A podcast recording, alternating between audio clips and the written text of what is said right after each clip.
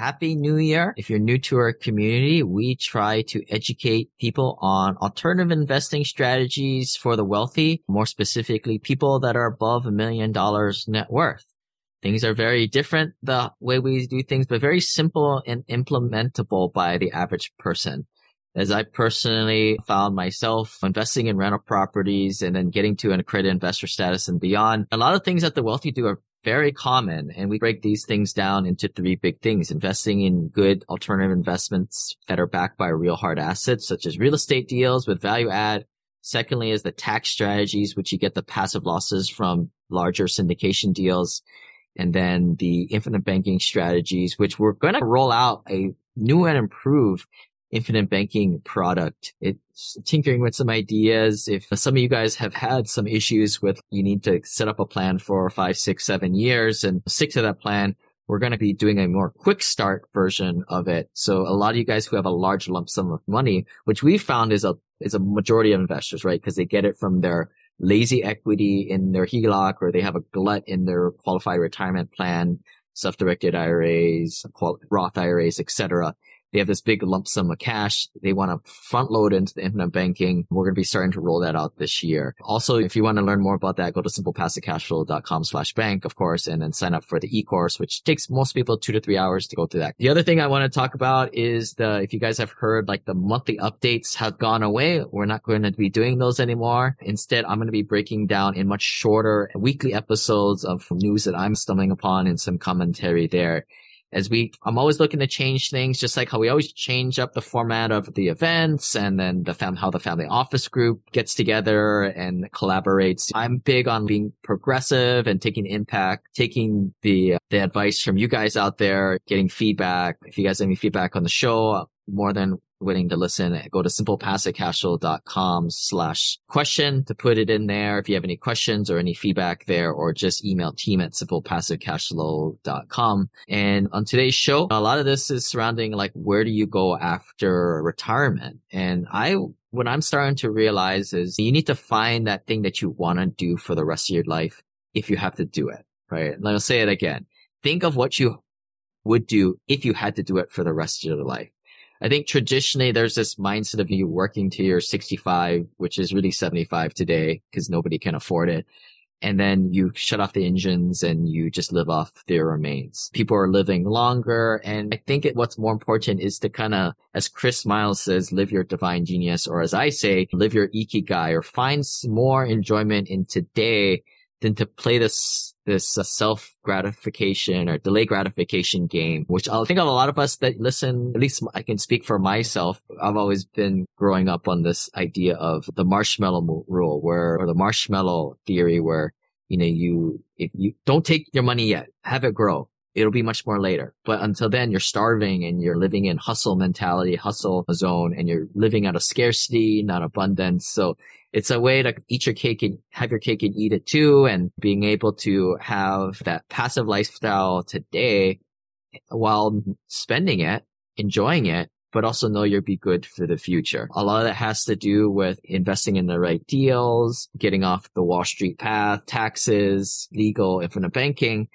but I, what I've realized, because a lot of people in our mastermind group are coming to events, multi-million dollar net worth. If you have only $2 million of net worth and you put it all into the PEP fund, that's quarter million dollars right there. 25, 20 grand passive income every single month. And it just keeps growing and growing more than inflation at that point. What's the problem? It's this mindset of not thinking that you don't have enough, but to, it's different when you combo that with, yeah, we did the spreadsheet. We know what's kind of going to happen with your network and your passive income. But a lot of this is surrounding like what's going on with your headspace and getting to this space of abundance. And that's what we're talking about today's podcast. If you guys have any other topics that you guys let me cover, let me know. Team at simplepassivecashflow.com, but enjoy the show. Bye. This is a story about a dude named Lane. He moved to the mainland and bought one place to stay. And then one day he went tried to rent them out. And then he became one real investor man. Hey, Simple Passive Cash Flow listeners. Today we are going to be talking to a retirement expert and talk a lot about the things after over the hump. In case you haven't noticed, I am, people always ask like, how old are you? Or I'm probably by the time you're listening to this, I'm 37. But whenever we do breakout rooms and I split people out or breakout rooms in our family office group or the virtual events that we do on occasion, I will usually do a session where we split people off of age, even though I personally feel like whatever age it is, it don't matter. I was talking to someone the other day and it said they're few years from retirement, but they're broke. I'm like, dude, you can't retire yet. You're broke. Um, so I always go into the groups that are in the 50s, 60s groups. They, they always get a little annoyed when they jump in on their conversations, but I'm always, the way I see it, I'm at that age financially where I'm over the hump and game in a way, but I'm always just peering at what's next. What I like about it is people don't give me advice like they're my grandpa or dad or something like that. And that's where I can really actually just be a fly on the wall, and listen to those types of conversations. And this is, I think, what today's podcast is going to be. We have a guest, Dorian Mintzer, who also is a TEDx speaker. You can check her uh, content out at revolutionizeretirement.com, but she coaches and advises folks who are in that second half of life. So, uh, welcome, Dorian. Thanks for coming on. Thanks for inviting me. I'm delighted to be here. Yeah, so let's talk about the your average client. They come in. What is some of the motivations, or just prime us, uh, the folks coming in? I would say there there are a number of different ages and types of people that come in. Some are coming in when they're younger, in their 40s, 50s, um, and really want to think about what's next with the notion that it's money, but it's more than money in terms of how you want to live the next half of your life. And others come in in their 60s, 70s, 80s, and beyond, sometimes having retired or retired from full time work and wanting to figure out like something is missing and they're not quite sure what it is.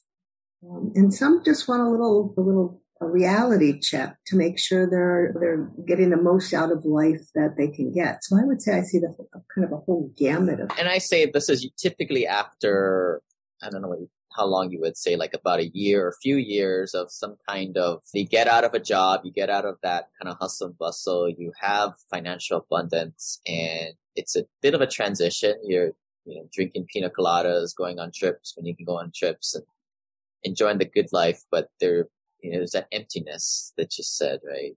Yeah, I, I often, or not often, a lot of times I'll see people that they really have so enjoyed the honeymoon stage where some people actually don't want to work full time, but they really do want to keep working in some way and use their skills in some way and maybe don't need to financially and might volunteer or might still like to earn a little extra money.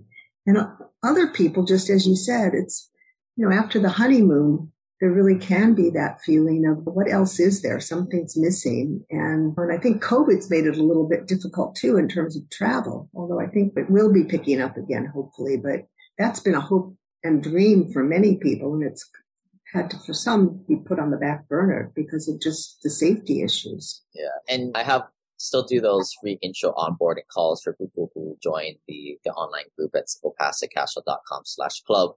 And something that comes up every other call, people are like, I want to get the financial independence, but I still want to work. And I always call them out on it. I'm like, yeah, that's what you say when your net worth is under $5 million and you don't have enough money to retire. My mission at simplepassivecashflow.com is to help hardworking individuals like you do what I did, which was leave a professional career behind by building an investment portfolio where the passive income exceeded my daily expenses. It frustrates me that there's so many people out there mindlessly investing in Roth, IRA, 401k, mutual funds, or worse, going through a useless financial planner who is just selling retail and financial products. Here's the problem. There are multiple middlemen taking a cut of your returns, all the while you take all the rest. In our community, we spend a little bit of effort to educate ourselves and build organic relationships with other past investors to source the best off-market opportunities, all while enjoying higher returns and better security because the asset that you purchased is a real hard asset, not some kind of fake stuff like a crypto or altcoin. The trifecta is simple. Number one, syndications to get number two, passive losses to unlock other tax best practices, and thirdly, infinite banking. Join our network for more insider access and educational material at simplepassivecashflow.com slash club and also sign up for a free strategy call once you're in there. Enter our ecosystem so if you did come out to Hawaii on our annual investor retreat, you'd be able to develop those relationships with the right people. To check out future events, go to simplepassivecashflow.com slash events and we'll see you in person. But maybe you can speak a little bit to that, right? Like some people, they still want to feel like they contribute to society in their way. Possibly, you know, ikigai is a concept. Sure. Absolutely. There's no one retiree. And I think there's a number of different kind of motivations that people have. Some people actually love what they're doing and want to keep doing it, but maybe not working as hard as they've been working. You know, they may want to, if they're in an industry that they can consult in or work part time or think about their skills and being able to give back in some ways. Uh, for many people, it's the satisfaction, it's the connection, the engagement, the purpose and meaning, the sense of community. And after a certain point, after a certain amount of money, it may not at all be about the money, but that there's something about that sense of accomplishment and meaningful relationships that sometimes motivate people to want to keep working. So it's not such an unusual kind of thing. I think what I find is that people, when they get to be 40 and older, that our notions of success has sometimes changed a little or it's beginning to shift. And I'm not sure we're ever free from the accolades of people outside, but I think sometimes it begins to shift and it's more from inside. So if you feel like you've really got some good skills and there's still some fire in your belly, there may be ways you do want to give back. And it's not such a crazy idea at all to think about doing encore work or working in a different way or even volunteering and being more involved in both volunteering but also philanthropy. Can you talk a little bit about the, like the differences of not necessarily earlier 40 years old or post, but what are some of like the differences of in mindset that is it before 40 or just generalizing, of course, folks out there is, are you concerned about how much dollars you have in the bank or how people perceive you in terms of job title? Is that kind of what you're talking about? I think if, if, we, if we think about it, there are these different phases of life and people um, think about them in different ways, but there's that phase when we really are programmed to be productive, where we do need to earn money to either support ourselves, support a family. There's a lot of motivation on why we want to succeed. And often during those years, 30s, 40s, 50s, we it, it, even if you run your own business and own company we still tend to be subject to how people think about us how we come across to the world. And i do think it does begin to shift as we get older. As i said i don't think it's ever totally gone but i think that as we get older there really is more of a sense of i know i did a good job. And i feel it even if maybe i'm not the kind of accolades that i would wish that i could get and and i do think that begins to shift I wanted you, you mentioned the word transition and I wanted to, if it's okay with you, pick up on that because I think transition is such an important word and idea for your listeners to think about. If you think about it, life is just a series of transitions from going to school, maybe getting married, maybe having a family, getting divorced, or maybe not being married, but in a relationship, retire, future plans. If you think about it, all transitions have an end, an unknown, and a new beginning. And retirement is a transition. It's not a destination anymore in the way it used to be. For some, it may still feel that way, but the traditional retirement age of 62 or 65 just doesn't cut it as much anymore because we're living so much longer. And many people get to be 62, 65 and they say, hmm, if I'm going to live another 20, 30, 40 years, you know, I want to think about how do I want to live that and be as vital and full and connected and have purpose and meaning and connection as possible. And I think that's what begins to motivate people at whatever age. I mean, I like the idea that it's not age per se, but it's where you are developmentally, what's important to you, um, and what your goals and dreams and values are. You know, definitely like where we've come definitely a lot of the Gen, I don't even know what you call these people anymore, Gen Zs or younger than Gen Zs. They're into like Instagram, how many, they probably don't care about Instagram at this point. That's for older people now, millennials. But they care about like likes or the validation from others. And then I see it from a lot of the younger people just out of college now. They're very into what colleges they got into, where they work, what the prestige of their company. And then I guess what we're alluding to is it wears off after some point. What do you think is the reason why you start to get over that type of stuff or is it? Well, I think there are a lot of reasons, but I think that there often ends up being a bit of a shift from just doing to wanting to reflect more and, and focus a little more on our inner life, our inner soul. And I do see this happening more and more. And there's actually a current book that's come out called, you know, from role to shifting from role to soul. And I don't think it's like, it doesn't mean not working in order to get in touch with what's going on inside, because I think it can happen simultaneously. Like I still work, but I'm aware that I'm, you know, I spend time reflecting, thinking about what's important to me. And I would imagine that a lot of your listeners at whatever age they are, and you can be pretty young starting to do that, reflecting on what am I proud of? How do I want to be remembered? What impact, you know, do I have in the world? And I think we all want to be remembered in big and small ways. And I think it's an opportunity to think about how do I want to live these maybe bonus years of 20, 30, 40 more years past that traditional retirement age? It doesn't have to be all downhill. But I think when we're younger, to your point, we need to earn a certain amount of money. But then after a certain amount, it becomes almost a moot point that added money doesn't necessarily bring happiness but how you're living your life, how you're connecting with people, how you're honoring your values, that often is, is part of what then ends up becoming important internally to you.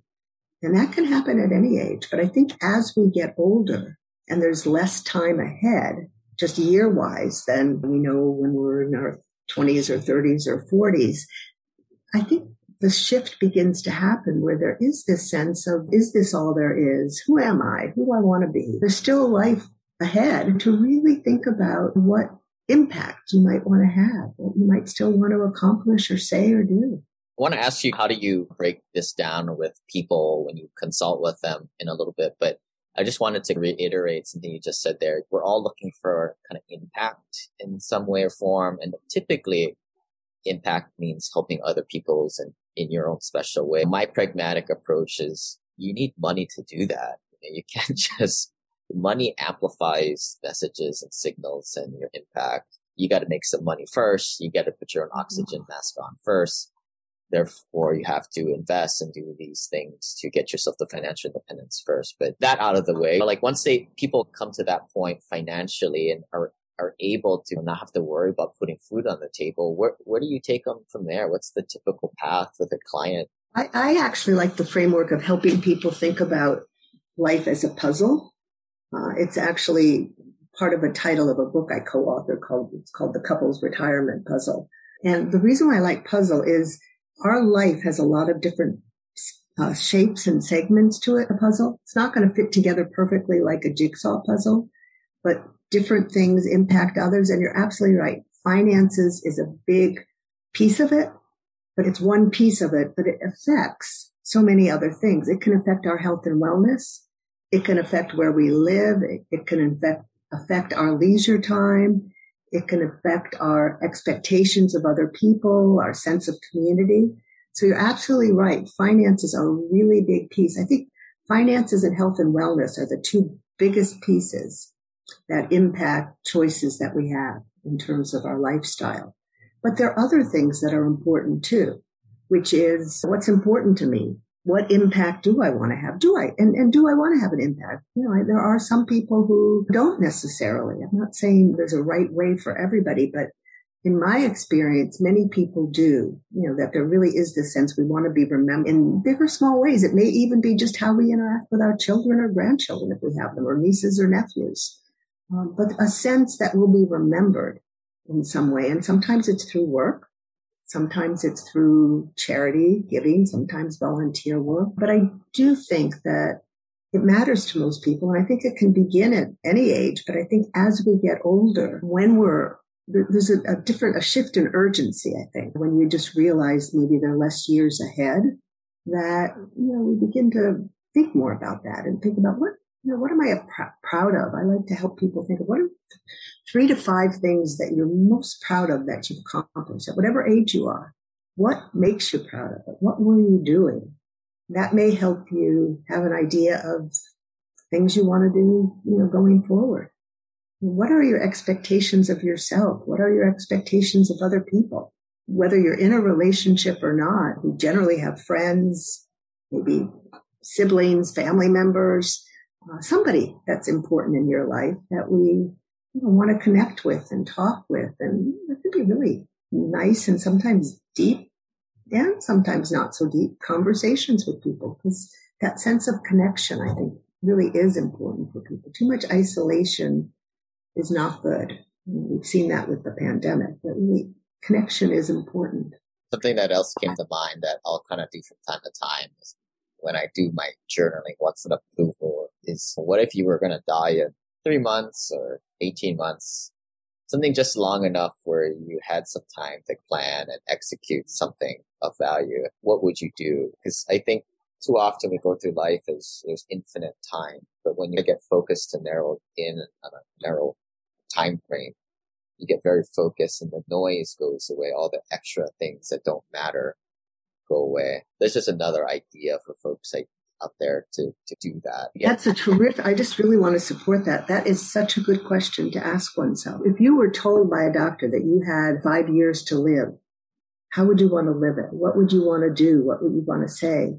And then another question that I like is what if you went to the doctor and you learned you only had 24 or 48 hours to live? What would you regret not having said or done? Because I think that also can, you know, you don't want to wait until then.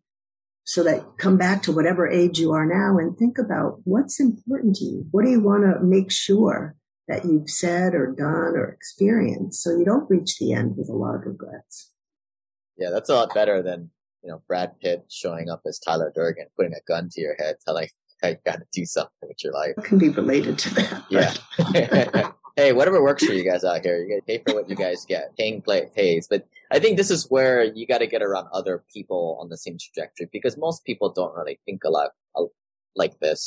Most people are still trying to get to level one retirement, which is just having the bare necessities, enough money um, but you know, I think this is why we preach a lot of times to build your network with the right people, because these are the the richer conversation. It doesn't matter how much you're going to invest and make. It doesn't matter how much you're going to make in infinite bank. It doesn't matter how much you're going to do the right taxes or legal uh, best practices. But these are the like the richer conversations that come from the right people, which you cultivated over the years. Or you can you know find a consultant, right? That I think that's the way to do things. Pay to play for a lot of those types of stuff.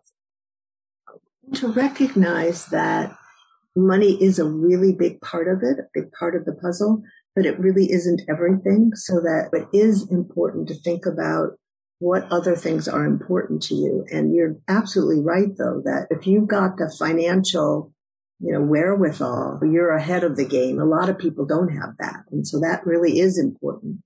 But as I've seen a lot in my work, you know, money in and of itself doesn't bring happiness if you don't have a network of social support or people that, you know, that are important to you.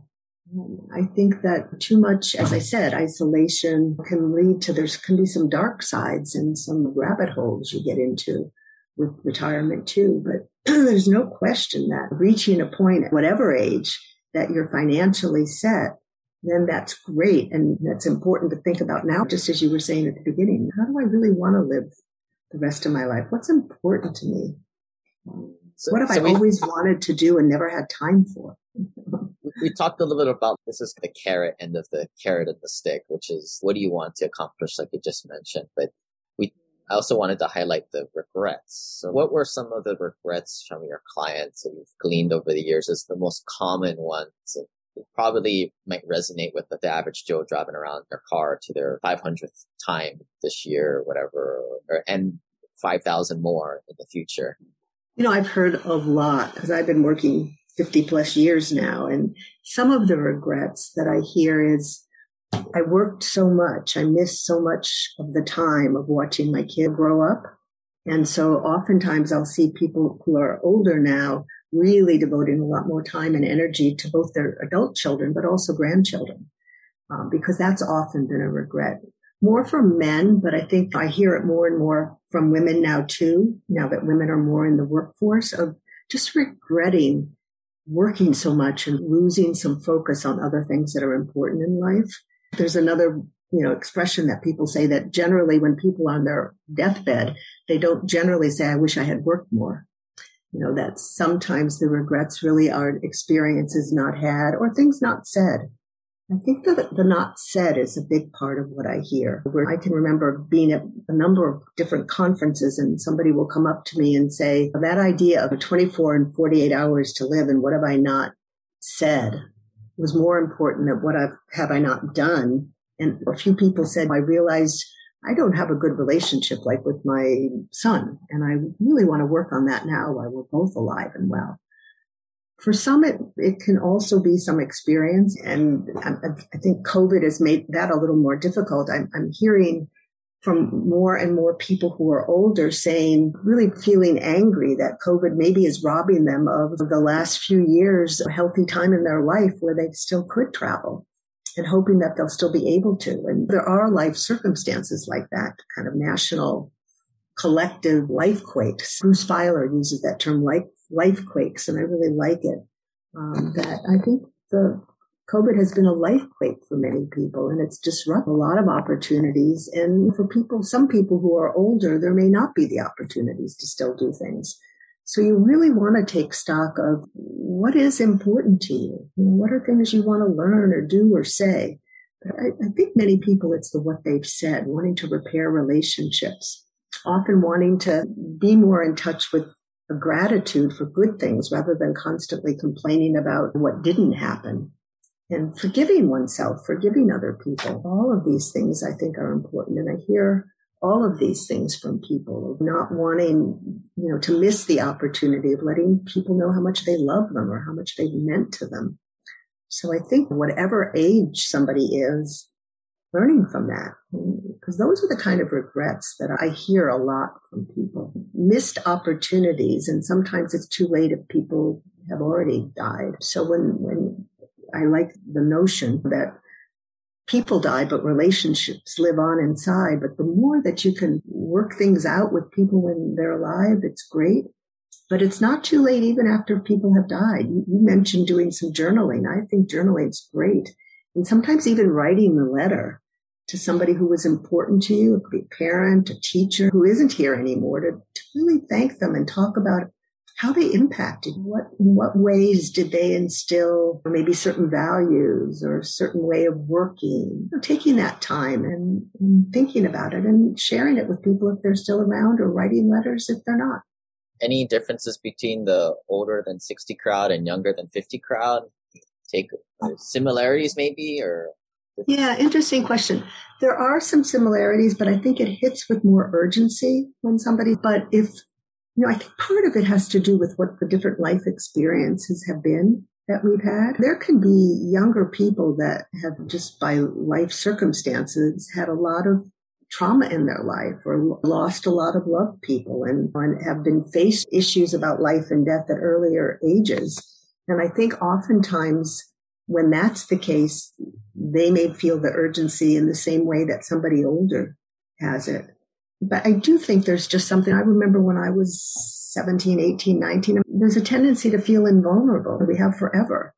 But when you get to be 60, 70, 80, you don't have forever and feel a gratefulness that you're still alive. And, you know, even with chronic illnesses, terminal illness, illnesses, a positive mindset can, can really help you. So it's, it's not just age, but I think there is an urgency that's a little bit more intense the older somebody gets of just knowing that realistically they'll probably be less years ahead, although something can happen at any point.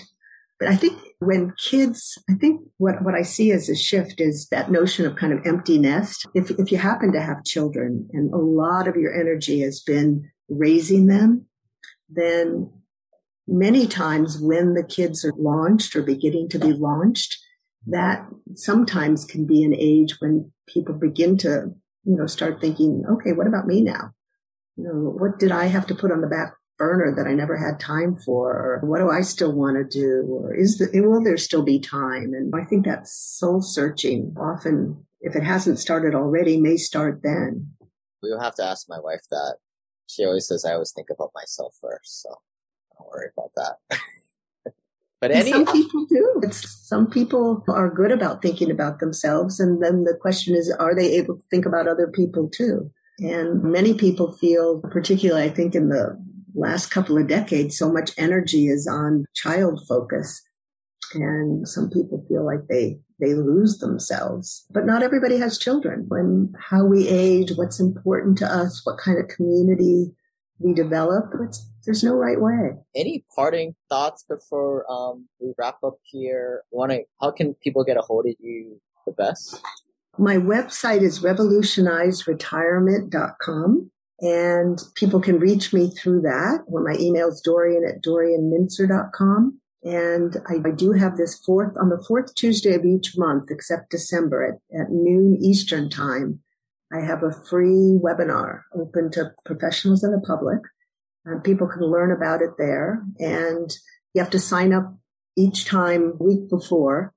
And even if you can't be there live, you get a recording link after the call. But I would, I would, you know, hope that your listeners will just think about, you've got this really one really precious, important life and to really think about how do you want to live it? What do you want to do? And if you're in a position, as it sounds like so many of your clients are, that you're financially in great shape, it's wonderful. So now you can really focus on some of these other parts of yourself and think about how do you want to develop maybe other parts or how do you want to be remembered and what did you not have time for that you still would like to learn and do?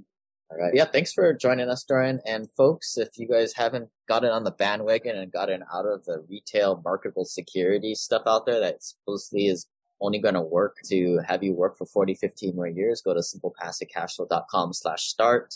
Check out all the free educational material we have on there. If not, you can go work at Walmart, into Walmart, do like everybody else does and finds a job that they trick themselves into liking because they have to work money's not everything, but it sure makes a life a lot easier. Uh, thanks for joining us. See you guys next time. Bye.